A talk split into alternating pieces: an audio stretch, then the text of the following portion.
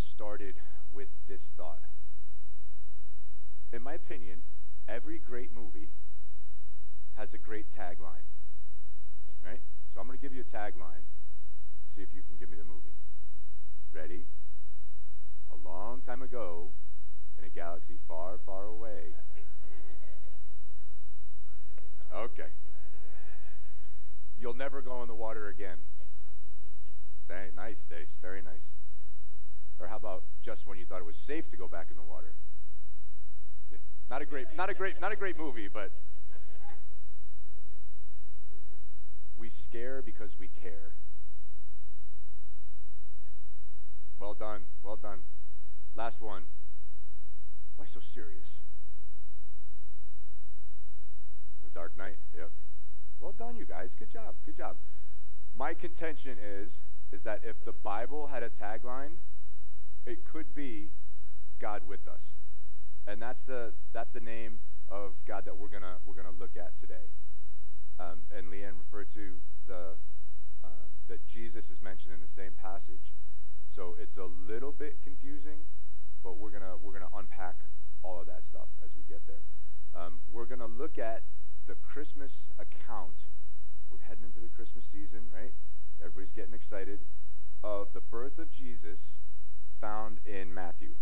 Jesus' birth is found in Matthew and Luke, and it's kind of alluded to from a theological perspective in the Gospel of John. And Mark just jumped right to Jesus' active ministry and didn't, didn't cover Jesus' birth. But this one comes from Matthew chapter 1.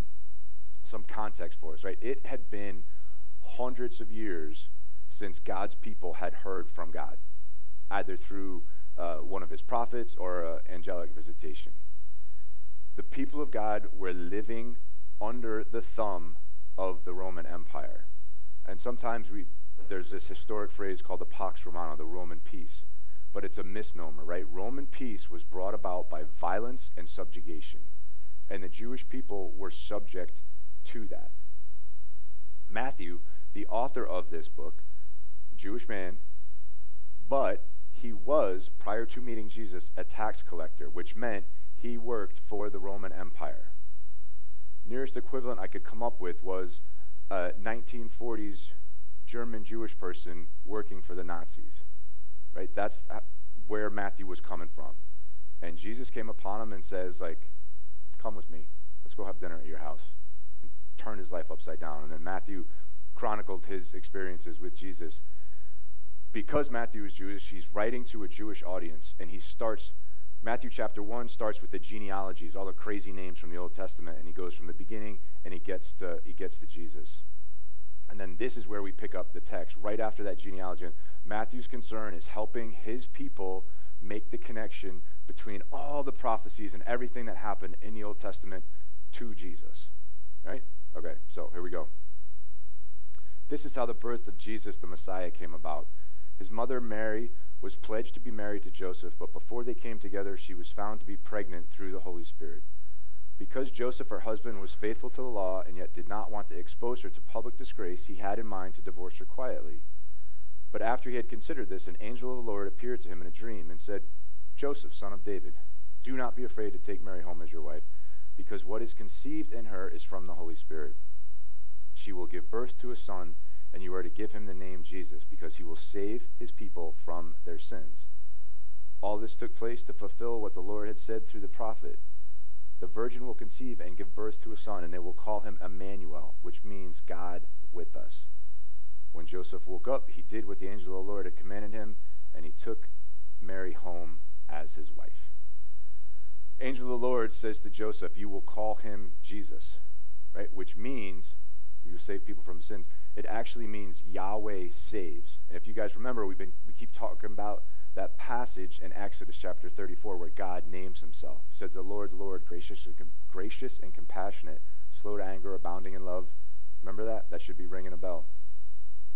That the name that is associated with all of that is Yahweh. Jesus means Yahweh saves. That's his given name. But then it goes on to and they will call him Immanuel. Jesus is the name, Immanuel is a nickname. Right? It's kind of like all the other passages we've been talking about.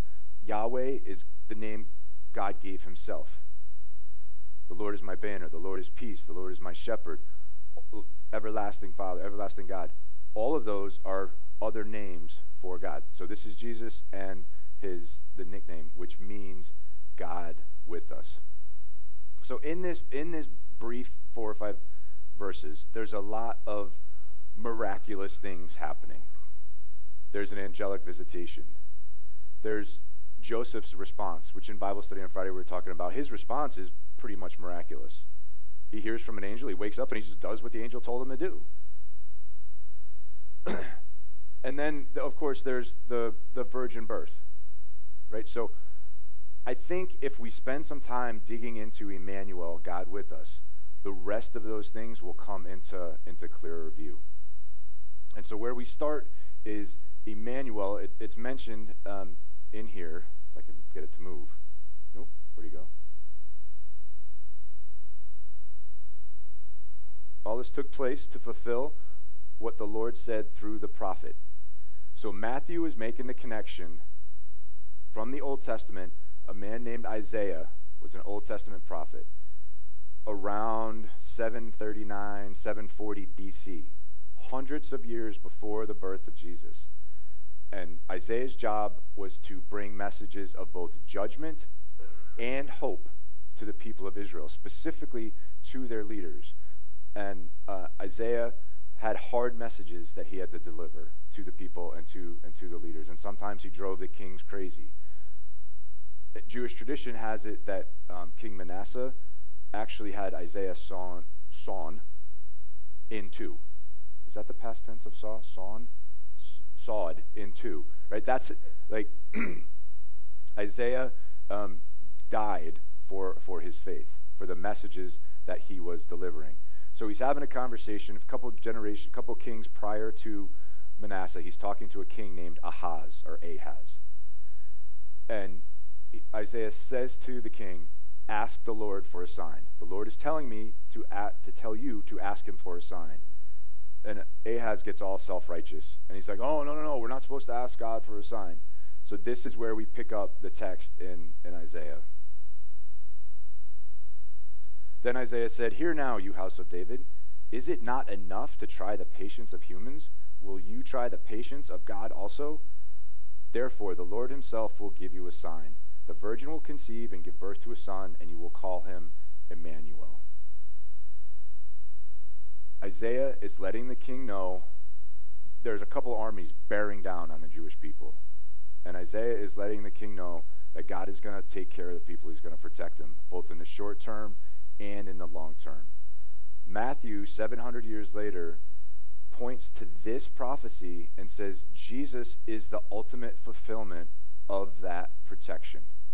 He will save people from their sins. He is God with us. He is God with us. Now, we could just kind of let that roll off the tongue. Nice Christmas story, fun, manger, shepherds, all of it. But if we spend some time with this idea of God with us, I think those other pieces, like I was saying, will kind of come into view. But we have to do a little bit of wrestling, a little bit of work with um, these things. I want to talk about the historical Jesus, Old Testament prophecy. Jesus, the man, is God. Jesus rose from the dead, and Jesus will return. Like that's the that's the the big picture where we're going. The New Testament is some of the best um, attested to writing from antiquity, from the ancient world we have better manuscript documentation for the Old Testament or the New Testament, sorry, than we do for a lot of other other things. However, I get I get the point of like, well, the Bible is true because the Bible says it's true. Right? So what I wanted to do was I wanted to I'm going to share with you one quote that lists six, seven historians, ancient historians who are not from the Bible, that attest to Jesus and what he was and what he did when he was alive. Let's summarize what we've learned about Jesus from this examination of ancient non Christian sources. First, in all these guys' names, these are all ancient historians. First, both Josephus and Lucian indicate that Jesus was regarded as wise. Second, Pliny, Pliny, the Talmud, the Talmud is some ancient Jewish writings that are outside the Bible, and Lucian imply he was a powerful and revered teacher. Third, Both Josephus and the Talmud indicate he performed miraculous feats. Fourth, Tacitus, Josephus, the Talmud, and Lucian all mention that he was crucified. Tacitus and Josephus say that this occurred under Pontius Pilate, and the Talmud declares it happened on the eve of Passover. Fifth, there are possible references to the Christian belief in Jesus' resurrection in both Tacitus and Josephus. Sixth, Josephus records that Jesus' followers believed he was the Christ or Messiah. And finally, both Pliny and Lucian indicate that Christians worshiped Jesus as God. If we never had the New Testament, if all we had were the secular ancient historians from that time, that we would know this about Jesus. And from this alone, we say, hmm, maybe I should figure out who Jesus is. And if he is what he says he is. Old Testament prophecies of Jesus. There's a lot of them, right? But I wanted to, I'm just going to give you a high level kind of look at what the Old Testament says about who Jesus would be and what, what he would do. Genesis 3:15, um, that he would evil would be defeated by the offspring of Eve. Right? That's Jesus. All nations will be blessed by the offspring of Abraham. When God makes His covenant, when Abraham He says, "I will bless all peoples through you." Um, the Messiah will come from the tribe of Judah. That's within the, the nation of Israel. It's getting more and more specific. Uh, and the eternal king will come from David's line. And as you look at those genealogies in Matthew and Luke, all of this stuff lines up with what these prophecies say. and the inspired writers of the New Testament are the ones who tell us that we can look back at these Old Testament prophecies and see that they point forward to Jesus. Matthew in the passage we just read, in the book of Acts, in the book of, of Galatians. Okay, I'm going fast to, to cover, like, this, this is just a, a lot of stuff. Jesus, the man, is God, right? So if we're going by the name Jesus, Immanuel, God with us, it's important to know that the people who walked the earth with him considered him to be God. In John chapter 1, verses 1 and 14, Jesus has always existed. Before time, before creation, he was with God the Father and God the Holy Spirit in eternity past. He is the image of the invisible God if we ever get screwed up and turned around and are kind of lose our bearings when it comes to God, we look at Jesus and we can know that's exactly what God is. He is the radiance of God's glory and the exact representation of his being. He's not some photoshopped, put together piece. Like, this is exactly who and what God is. That's from, from the Gospel of John, one of Jesus' closest friends, from Colossians, that's Paul, and then from the book of Hebrews, a book written to the Jewish people to remind them of exactly, exactly who Jesus is. Jesus the man is God. So I know it's Christmas time, right? But we got to do a little bit of Easter in order to get our, our brain around um, Immanuel, God with us. There have been lots of great teachers, lots of really impactful people throughout the world's history, right? Socrates, Confucius, Gandhi, Martin Luther King Jr., all great people, great teachers, made big impact. None of them rose from the dead, right? This is, here's, here's where the rubber kind of meets the road, right? Where Jesus, all his great teachings are affirmed and confirmed in his resurrection. And just like there are um, extra biblical sources from secular scholars that point to this. I, I grabbed a verse from 1 Corinthians, but at the same time, I wanted to let you know that there is a, a set of scholarly work called the minimal facts theory. And it's basically the facts that critical scholars, scholars critical of the Bible, refer to that say the tomb was empty on that first Easter right? So even people who are atheists don't like try to disprove the Bible. They will all say they won't say why or how or whatever, but they say that that the tomb was was empty. And then we have this from Paul in uh, 1 Corinthians. For what I received, I passed on to you as first importance that Christ died for our sins according to the Scriptures, that he was buried, that he was raised on the third day according to the Scriptures, and that he appeared to Cephas and to the twelve. Cephas is also is another name for Peter After that, he appeared to more than 500 of the brothers and sisters at the same time, most of whom are still living, though some have fallen asleep. Then he appeared to James, then to all the apostles, and last of all, he appeared to me as one abnormally born. Um, that's Paul's kind of wonky way of referring to himself and how he came to came to know know Jesus. Jesus dies, he rises again, and he ascends to heaven. And upon his departure, everybody who comes to call on the name of Jesus, who believes in him, who comes to Jesus for forgiveness of sins and for the power to live, they receive the gift of the Holy Spirit. Right? They receive the gift of the Holy Spirit who walks with us. He's with us. So, much of Christianity is under this umbrella of already but not yet. And in Jesus' death and resurrection, we see the beginnings of the defeat of sin and death and evil. And its outworkings are through us, through the church, right? That's how it happens now. We battle sin and evil through the power that Jesus gives us, right? Through the Holy Spirit who resides in us. But we will not fully experience that the defeat of evil, sin, and ultimately death until Jesus returns. Right? And that that is a huge, huge thing. Last reference for you. This is from the book of Revelation. I heard a loud voice from the throne saying, Look, God's dwelling place is now among the people, and he will dwell with them. They will be with his people, and God himself will be with them and be their God. God with us. God will be with them and be their God. He will wipe away every tear from their eyes. There will be no more death or mourning or crying or pain, for the old order of things has passed away. The entire story of the Bible is the story of God and his people, of God with us, God with Adam and Eve.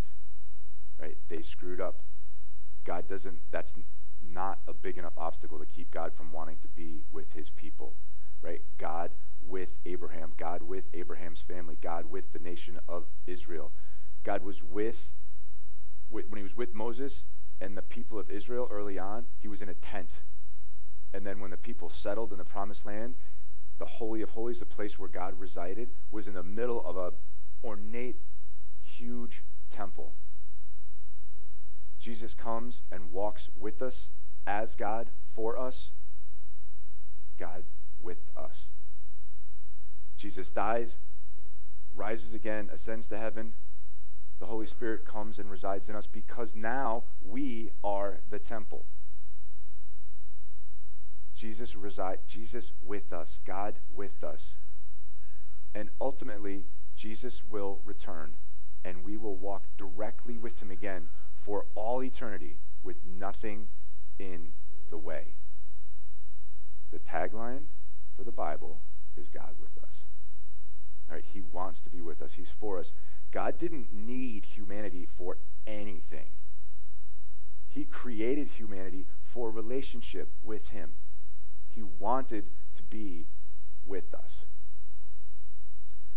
So, the implications, the impact of the idea of God with us are manifold, and they're huge. And I, I, I'm there's just way too many for me to even begin to maybe this, maybe that. Right? But if Jesus really is God with us, then we can confidently, we can confidently turn to him for forgiveness and for faith. Right? If Jesus really is God with us, we can make him the center of our lives. We can make him the thing that we organize everything else around. And as we do that, other people who are doing the same thing, we're drawn closer to each other. If Jesus really is God with us, our nine to five, our classwork, our practice with our teammates, our neighborhood, our lawn mowing, our laundry folding, all of that can be just as much of a response to God as your participation on Sunday morning. If Jesus is God with us, we really can love our enemies and pray for those who persecute us. Jesus is God with us, and he wants you to be with him. So, with that being said, I would leave you with this. What's one thing that you could do today, maybe this week, or maybe not do? That Jesus really is God with us. What's one thing that you can do to live like that really is the truth? Let's pray. Jesus, thank you for this morning. Uh, thank you for your word, which continues to speak to us thousands of years later. Thank you for its consistency. Thank you for the sources outside of it that help us understand uh, what's in it and, and point to its truth. But most of all, Jesus, we thank you that you are with us. You're happy to be with us. You're for us. That you didn't consider our sin and our shortcoming and our flaws a too big a problem to be overcome.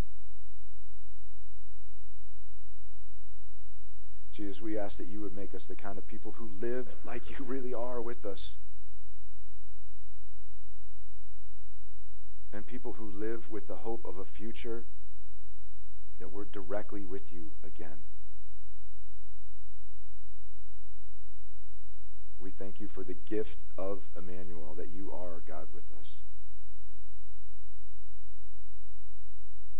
We love you, Jesus, and we thank you.